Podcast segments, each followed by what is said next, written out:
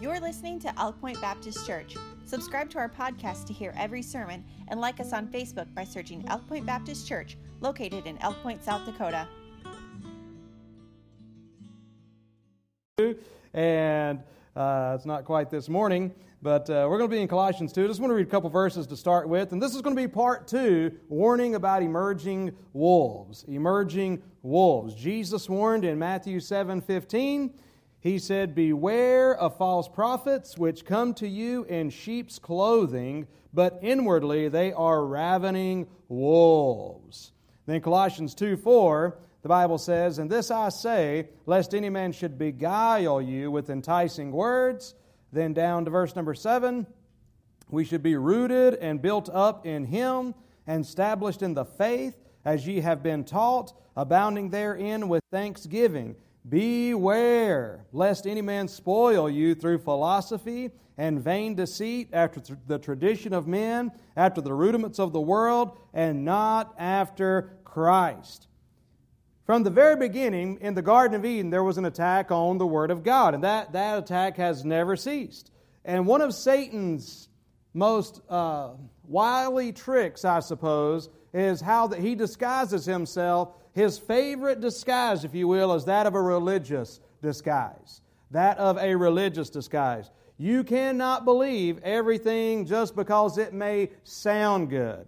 Uh, I want to show you a verse here in 1 John chapter 4. I'm getting ahead of myself a little bit, but 1 John chapter 4, verse 1. 1 John 4, verse number 1. And the Bible says this Beloved, Believe not every spirit, but try the spirits whether they are of God, because many false prophets are gone out into the world.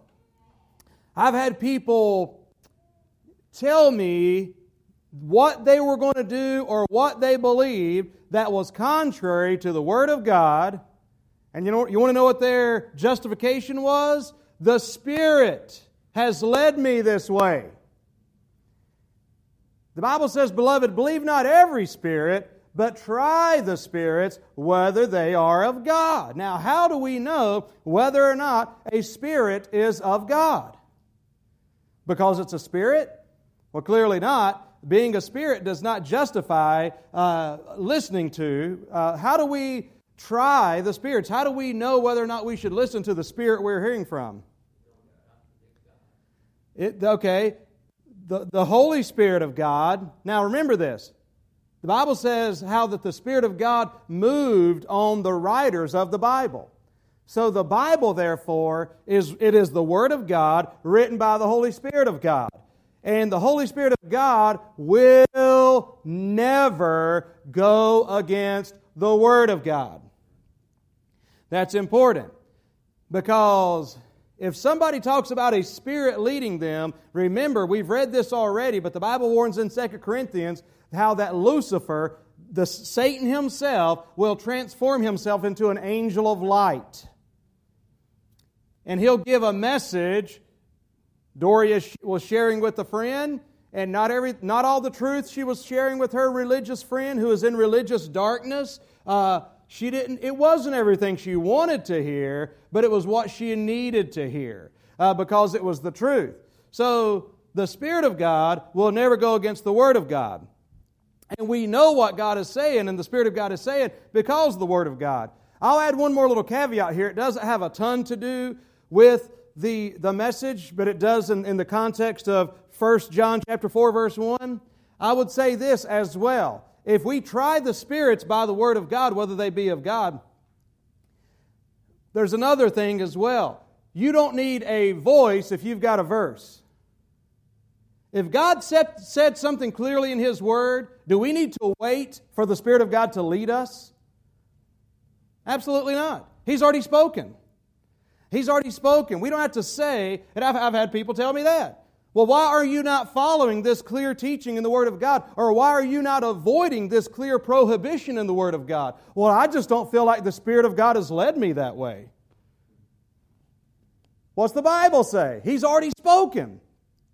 But you don't need a voice when you got a verse, and the way we try the spirits is by the Word of God.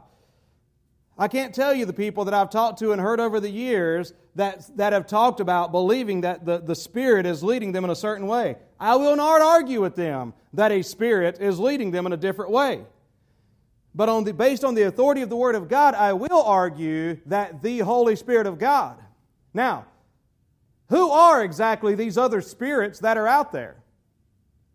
I mean, there's a couple different ways it could be said, but anybody, who are these other spirits that are out there working? They're demons. They're demons, and somebody said, I think false prophets, they're working through false prophets, but literally, they are the demons of hell. And remember what I said. Remember what the scripture said. He transforms himself into an angel of light. Demons, you know, for the longest time, I always thought of demons as scary, and believe me, they are.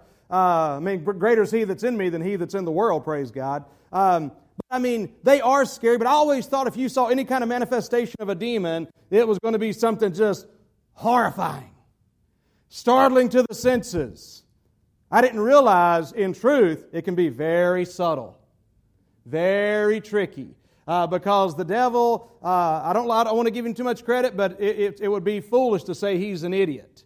Uh, now, you could look at his plan and his major scheme that he thinks he's going to overthrow God, and he that sitteth in the heavens laughs at that. So he's an idiot in that sense. But in the sense of wisdom and knowing how to work and trick man, he's pretty good at that. And may I just say this before I get too long? I didn't spend nearly enough time on this last week. When we're talking about being warned, one of the greatest warnings that you should heed is to make sure today that your sins have been forgiven by God and that you have personally accepted Christ and His forgiveness for your sins. Religion is blinding more people and binding more people and leading more people on the broad road to destruction, to physical destruction, but ultimately spiritual destruction, to hell and the lake of fire, because the majority of religions in the world are teaching man's efforts to get to God rather than saying Jesus Christ is the only way. Jesus Christ died on the cross for you. He shed his blood, and the reason he did that is because the Bible said you're a sinner. You were born a sinner. You were, born, you were a sinner by birth, you're a sinner by choice. You've sinned uh, of your own volition. And you must repent and trust Christ in order to truly be saved. Do not trust your baptism. Do not trust your church. And I want to be very clear to someone who's listening saying, Oh, you think it's just your church. No, do not trust this church. I'm, I'm thankful that we were able to have the baptism at the Hunts Pool. And if you haven't followed the Lord in baptism yet, I encourage you to do so. But don't trust in the Hunts Pool. Oh, preacher, you're the one that baptized me. So what? It reminds me of old D.L. Moody. And man, I got to get back to the message here, but it reminds me of D.L. Moody when he was, uh, you've heard the story before, but he's walking through the streets of Chicago, and there's some, you know, they say a million people came to Christ under D.L. Moody's ministry and preaching. But there was an old drunk stumbled up to him in the street and said, Brother Moody, I'm one of your converts. Dwight Moody looked at him and said, You must be one of my converts because you're certainly not one of God's. I can't save you. This church can't save you. No church can save you. Only Christ can save. So, a great, great warning is do not put your faith in anything. If you were to die today, and you very well may, and you stand before God, if you had to answer the question, it will not go like this, but if you had to answer the question, why should I let you into heaven? If your answer, what would your answer be? I'll give you a moment. But if that answer is anything besides Christ and Christ alone, then I warn you, you may have believed a lie. I believed that my, I was good enough. My good would outweigh my bad. Some people are taught that their baptism or their religion, their church, and so forth. Now, I'm more specifically uh, warning a, a broad warning as we do part two, and I'm calling the message Emerging Wolves because I'm trying to talk about the emerging church. And I understand that there's, there's some of these terms that you could probably live and die and never know and be just fine. But I will try as I go through this to emphasize the principles that will help you, whether or not you're interested in the emerging church or not, some of the biblical principles that will help you as you go through this life. We kind of got to the point last week. We stopped off. I was trying to give a, a brief explanation and give some terms, uh, some definitions that we deal with. And once again, just bear with me a moment. I want to talk about modernism uh, that kind of come across during the Enlightenment period. We still deal with modernism today. The basic idea of modernism is uh, there is truth, uh, but we can find it through human reasoning, not through God. Anybody ever hear this stuff? All this God stuff is all just a bunch of supernatural mumbo jumbo before people knew any better. Now, the only problem with that is uh, we know that that's not so. I mean, listen, the more science discovers, the more they start to catch up with the Bible. That's the way it works.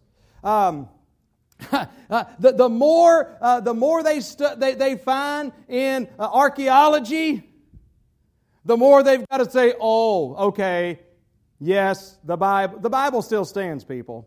But there's modernism. People say it, I'm telling you, it's not very strong. Uh, it's presented very strong, but they honestly don't have a whole lot to stand on. But there's modernism. Uh, and by the way, if you want to look at some of the fruit of modernism, the man without God picture, look at you can look at uh, fascism, you know, which led to Nazism. Uh, uh, and communism as well um, are products of modernism and the quote unquote enlight- human enlightenment.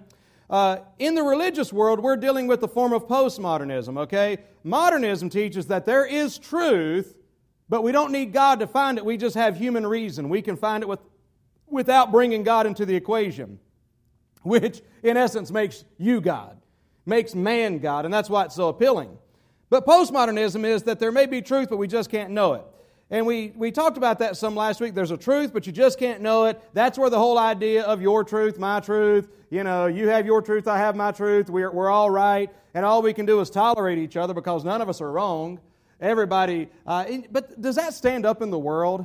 Is there not right and wrong in the world? And we've talked about that, but so I want to get into basically a descendant of postmodernism, and that's what's known as the early or as the emerging church. So if you'll just bear with me a moment, I'll talk to you about the emerging church. It's something we need to be beware of, I believe. Part of my job is to warn these ain't fun messages for me, but I'm preaching through Colossians, and I really felt led to deal with some of these things.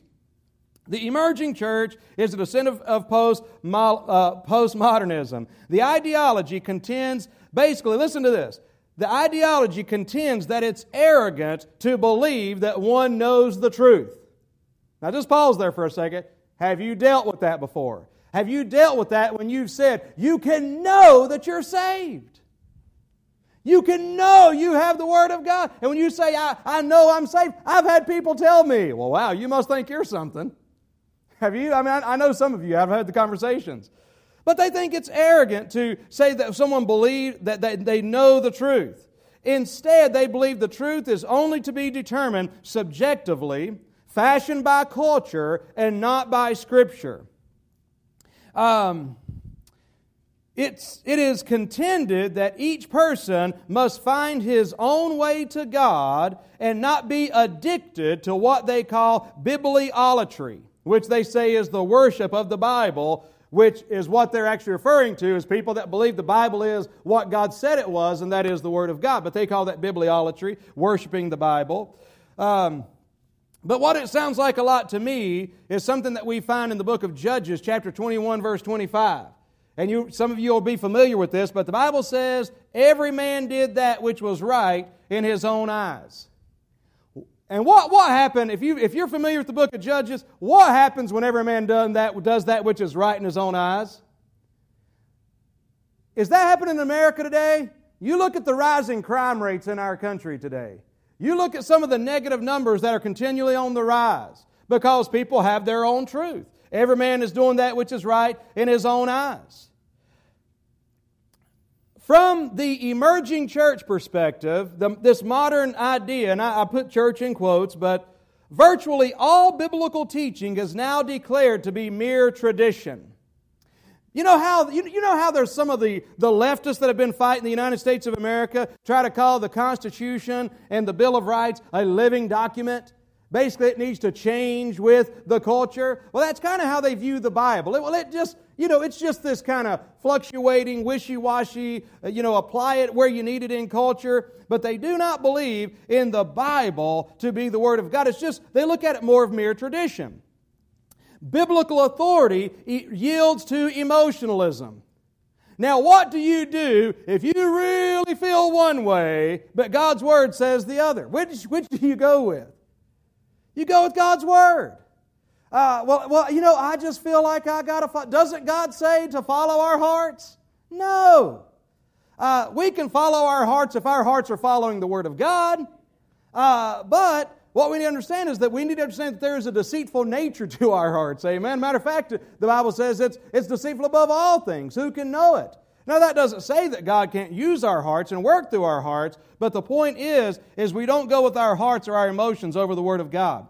Um, another thing I'll say here quickly about the emergent church is emergent leaders advocate pagan uh, spirituality dressed in new clothes. They, they, they emphasize practices and not belief. Now, to, to how many of you does the idea of spiritual formation sound pretty good? I want to be spiritually formed. Spiritual formation doesn't sound bad to me. And those two words, spiritual formation, I suppose, isn't. They, they aren't bad words. But that's something that they call, it's, it's a whole brand of their spirituality. They call it spiritual formation. Not based on the Word of God. What, what it has is, it is an idea, and basically it's incorporating ancient mysticism into Christianity. And again, I'm not going to go into a lot of these things, but it's interesting to me that we're studying the book of Colossians, and in the book of Colossians, that's the same thing that these people were trying to do. They were trying to incorporate pagan and mystic. If you remember, that's one of the things we talked about. This, Col- this Colossian cult believed in this mysticism, and that some these Gnostics, some people were in the know because they, and it's the exact same thing of the emerging church of today. Um, so it's pretty interesting. Uh, there's things called contemplative prayer uh, which it's, it's known also as centering prayer, breath prayer, meditation, or listening prayer, is one of the most esteemed spiritual disciplines taught in spiritual formation. Contemplative prayer is basically a form of Christian mysticism that allegedly brings about a mystical union with God. How would you like to have a this union with God that no one else could have? Well, that's the thing, same thing the Colossians were teaching, by the way. But it's this idea that through repetition of a mantra, repetition of some sort of mantra, focusing on one's breathing, yoga participants, uh, nothing wrong with doing yoga. I, I, really don't believe there's anything uh, wrong with just doing the yoga stretches, but uh, be careful about the yoga philosophy. Um, because it's, it comes from that New Age movement as well, just like this does. But focusing on one's breathing, contempla- cont- contemplating images or icons. And basically, it's an open door. It's basically you open yourself up, and bottom line is it's old occult practices uh, that they're calling Christian and bringing in to the new world. Now, how do we have, how do we grow and form spiritually? We grow and form spiritually through the work of the Holy Spirit of God and the Word of God. And God is, re- God, between God and us, we are responsible for our spiritual formation. It's not sitting around in a room with candles, uh, you know, uh, repeating a mantra over and over and over and over and over again. It's getting into the Word of God, praying, repenting, letting God do a work in our, in our lives. Jesus said this If you abide in my Word, you are my disciples indeed. Then shall ye Know the truth, and the truth shall make you free. So, our spiritual formation comes through enlightenment and abiding in the Word and through the Holy Spirit. But what happens is, in the emergent model, truth becomes unimportant. The message is that Christ is not necessarily the way to salvation. And we need to consider homosexuality, abortion, and other things like that. We need to reconsider those hateful uh, ideas to be against those things. Basically, it is packaged as a way to embrace worldly sexual sin and still believe that one is a Christian. This is on the rise big time. Um, there's a, uh, uh, boy, I tell you, let's, oh yeah, here we go. This, this gives you an idea. Uh, Brian McLaren is a huge uh, emergent church leader. And here's what he said Sure, we have homosexuals in our church, but we also have people who like chocolate and people who are overweight. Same thing.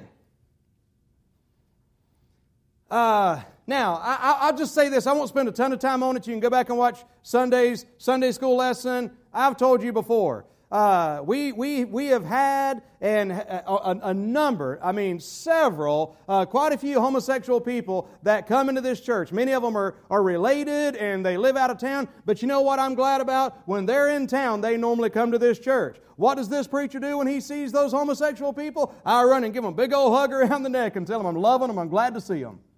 Amen. I want to make clear about that. I love them to death. I really do. We have a homosexual, love them to death. But that doesn't change the fact that it's a sin. Uh, but that's, that's the way they justify this. Again, I'll give you the, the quote again. Sure, we have homosexuals in our church, but we also have people who like chocolate and people who are overweight. Does anybody feel offended by that right now, by the way? Um, so it's just the next wave of a cultural accommodation, redefining Christianity in terms that are acceptable to whatever the trendy sin is and whatever the trendy way of thinking is. But it's really just the same thing. It's a moving away from the Word of God to adapt to the sins of society. They want to be popular with society. And uh, the, the trends are always about let's find out what people want, let's find out what the hot buttons are, and that's what we're going to do. Uh, and it's interesting. If the Bible says something against it, they're just going to deny it. Uh, I, I, mentioned this the other week, but I just say that it's interesting how that truth, tr- truth is what stays relevant. Time to wake up. Uh, listen, truth is always relevant. All right? Here's the funny, the, the interesting thing. Robert Schuller, back in the day, was that his name? Crystal Cathedral and all that? All right. They, they were some of the first ones. What do people want? We're going to do a survey. What do you want in a church? Now, listen, I'll, I'll, just say right now, I don't mind that to some extent, but if, it, if it's violating scriptural guidelines, I'm not letting the world tell me what they want in a church. You know, there's churches today, and I got to put some big old air quotes on this one. I remember Miss Henson, my sixth grade teacher, she was always, but I'll put some big old air quotes on church. There's churches today, what do you want? And there's literally churches today that have a bar set up in back of their church. There's a lot of these, by the way. Uh, it's not an uncommon thing. Uh, but the, the crazy thing is, that's the thing. But so that's what Robert Schuller did. What, what do y'all want? But here's the problem. What, what, what years was that? 70s, 80s? Was it any? Anyway, they did that. But here's the thing trying to be relevant is interesting because isn't the Crystal Cathedral a big deal today? These young folks are looking at me like, uh, the Crystal who? Robert who? Because guess what? He accommodated to those people. Guess what happened with those people? They got old.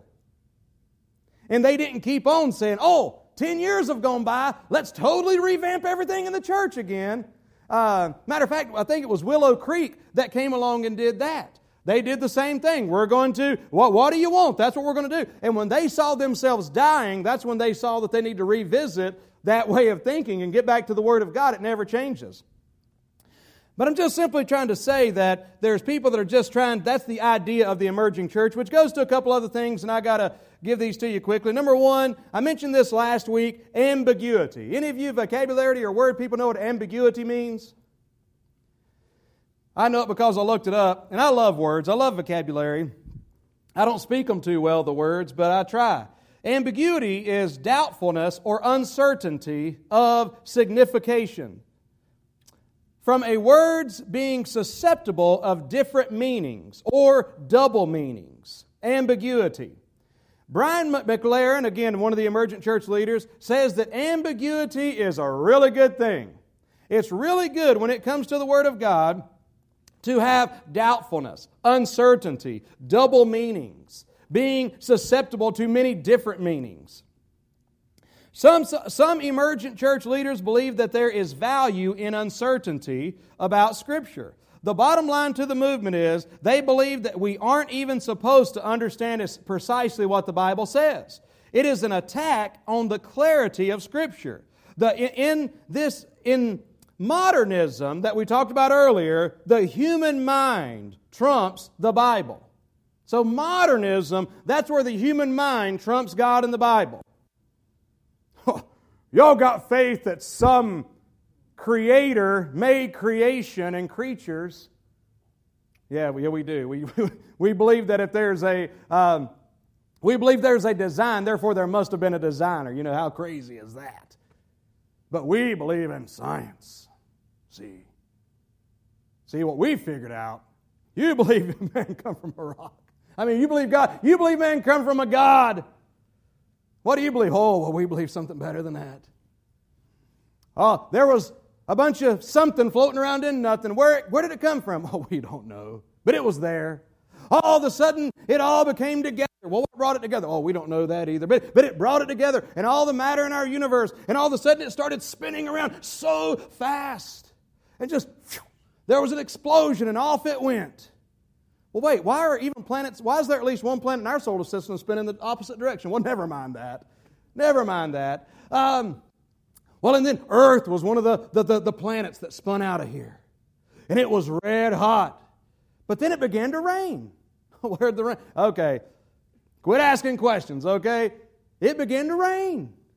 And it began to rain on those hot rocks. And over a period of millions of years, there was something, there was a single cell amoeba come out of that, that hot rock. And from there, there came a tadpole, and from there, it turned into a frog, and from there to a monkey, and from there to a professor. So you fools believe you came from a God. We believe we came from a rock, born out of rain and toxic sludge. Oh, we're not worthy to be in your presence, O wise one. How can you be such a genius? And I assume you must have been there to witness all of this. Do not back down to this intellectual nonsense. Um, that's exactly what it is. So, in modernism, the human mind trumps the God in the Bible, but in postmodernism, mystery trumps the trumps the Bible. Oh, I don't know. What does it say? Well, it says this to me. What does it say to you? Oh, well, that's fine if it says that to you. See, mystery. And so it, it, sounds good because, man, we believe the Bible. We just don't know what it says. Maybe it says this, maybe it says something else. But I believe at the heart of this is John 3 19, where Jesus said, And this is the condemnation that light has come into the world, and men love darkness rather than light because their deeds were evil. Um, and so the Bible is clear on Jesus is the only way it's clear on homosexuality. It's clear on adultery. It's clear on fornication. And by the way, isn't it amazing people that try to be modernist? They still get appalled. You know what, what one of the greatest things, and I need to get off of this modern, I'm trying to be on the postmodernist, but the, one of the things that the modernists, those that are so much smarter than God in the Bible and all that, you know what, what, what is their biggest gripe against Christianity? One of their biggest gripes. All the people that Christianity has been responsible for the death of so many people. Let me tell you something. Christianity hadn't been the, the, the, the responsible for, for, the deaths of anyone, I dare say. false religion in the name of Christianity, yes. But here's, here's the problem with all that. Well, wait. I thought you said that right and wrong was a relevant thing. Isn't it interesting? They take this big moral stand, oh, you're so awful. I mean, never mind that in the 20th century alone, communism is responsible for the death of like, what, 200 million people? But never mind that. But it's interesting, isn't it? All of a sudden, we're going to be moral, and all of a sudden, there's right and wrong. And they're appalled. They try to have it both ways, and that's just another story, but the Bible's clear on all these things. But see, the postmodernists don't want clarity. They want to run from the light Folks, the Word of God, the Scripture is light, and it is not darkness. But since they like darkness, they do not want the light. That's the whole deal there. Another word I want to give you tonight and just bear with me because this is, this is the last week. I'm moving on after this week, so just let me finish this up the best I can. Another, another word I want to give you is this one pragmatism. Anybody knows what it is to be pragmatic? Pragmatic, being, being pragmatic is not always bad. You can ask my wife. My wife likes doing things a certain way, and from what I'm told, that's the right way. All right. But here's the thing when it comes to doing the, doing the thing, just say it's doing the dishes. In my pragmatic mind, the bottom line is the dishes are done. But no, no, no. The dishes, they start in this sink, they go to this one, you wash this one this way, you stack this one this way, you dry. It's all, see, for her, it's all, so I'm pragmatic when it comes to that. And I'm just like, honey, what's the bottom line? And I'll just say, just go in there. When you come back, the dishes are going to be clean and done, even though I may have done it a different way.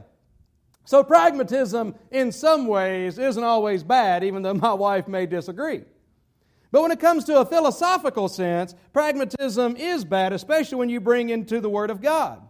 See, I'll just give you the definition. In philosophy, pragmatism is a method of thought, a general movement or tendency of thought in which stress is placed upon practical consequences, the dishes are done, and practical values as standards for, exp- for uh, ex- I'm going to skip that word, for conceptions and as tests for determining their value and especially their truth. Bottom line, here it is.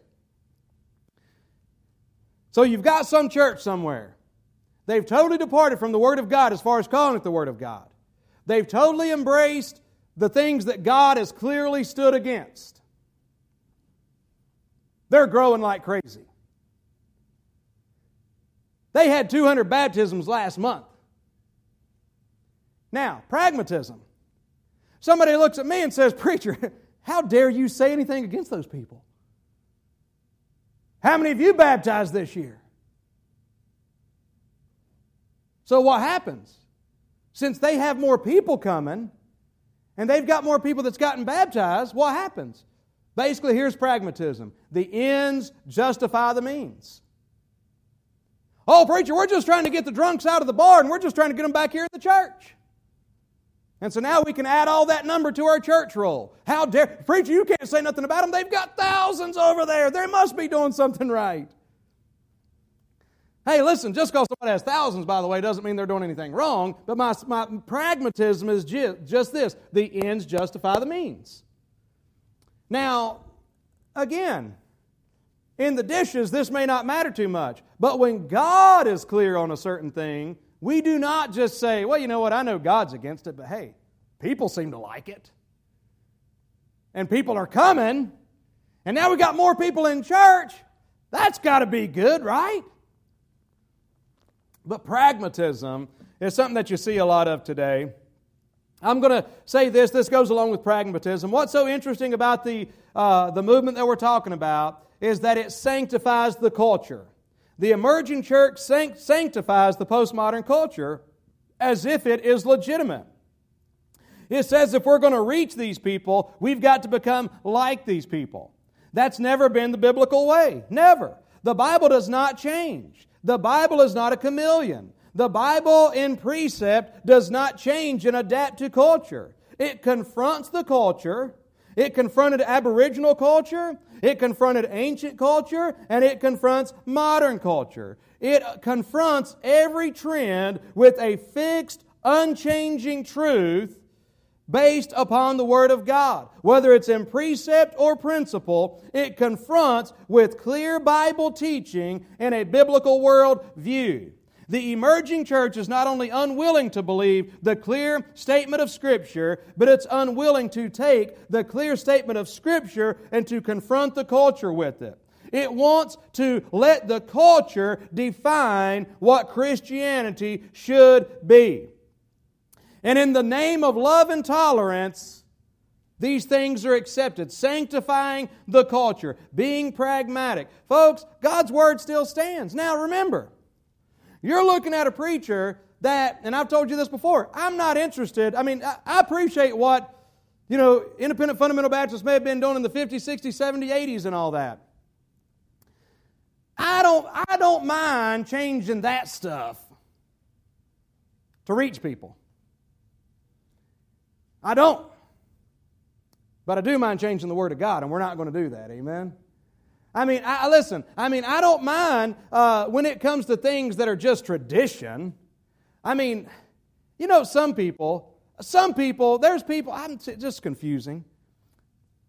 People would think the Amish people are the most spiritual people you've ever seen because they've stayed true to the old ways.